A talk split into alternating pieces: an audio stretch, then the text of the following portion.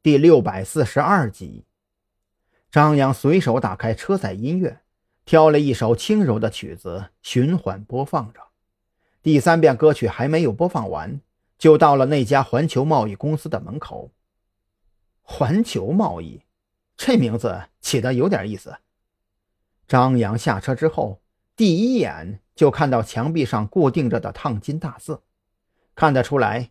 这字体是特意找人设计出来的，飘逸之余不失大气磅礴。只是这么霸气的名字，跟这家只有两间门面作为办公地点的小公司似乎有些不太搭配呀。名字而已，你还当真了呀？蓝雨桐对此不觉得有什么奇怪。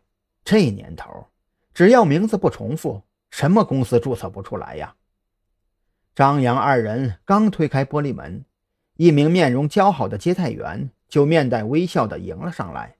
“你好，二位，这里是环球贸易海鲜进出口公司，请问您二位是前来洽谈合作业务，还是需要购买进口海鲜制品的？”“我是白氏集团名下海鲜食材店的采购部主管，白总让我来找你们谈谈加大供货量的事情。”张扬也没有废话。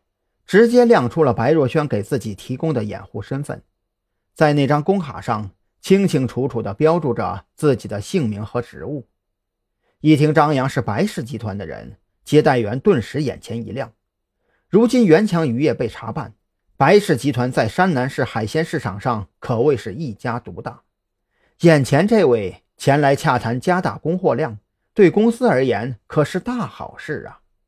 想到这里。接待员脸上的笑容更加热情几分，带着二人来到接待室，给二人端上茶水之后，开口说道：“二位，请在这里稍等，我去跟经理说一声。”请等一下，张扬叫住了转身要走的接待员，努力在脑海里回忆起韦忠全女婿的姓名。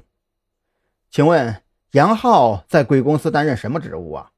我的一个朋友跟我提起过他，如果方便的话。我希望由他代表贵公司跟我详谈。杨浩，接待员一个愣神，心中略有些酸意。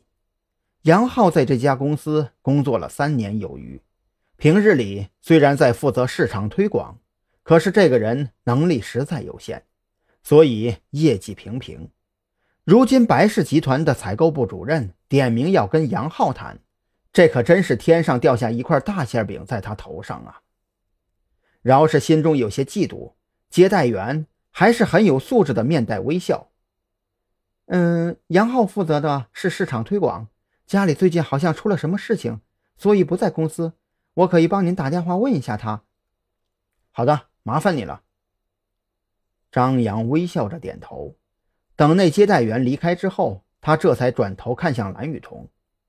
看样子，这个杨浩在公司地位不咋地呀。跟赵队查到的资料完全吻合，蓝雨桐并不感到意外。他曾看过完整的文字资料，对杨浩的情况较为了解。从资料上看，杨浩在这家公司已经工作三年多了，岗位一直没有变化，而且此人的人际关系很差。张扬点了点头，这个情况他还真不知道。毕竟，特侦局开始对韦忠权进行调查的时候。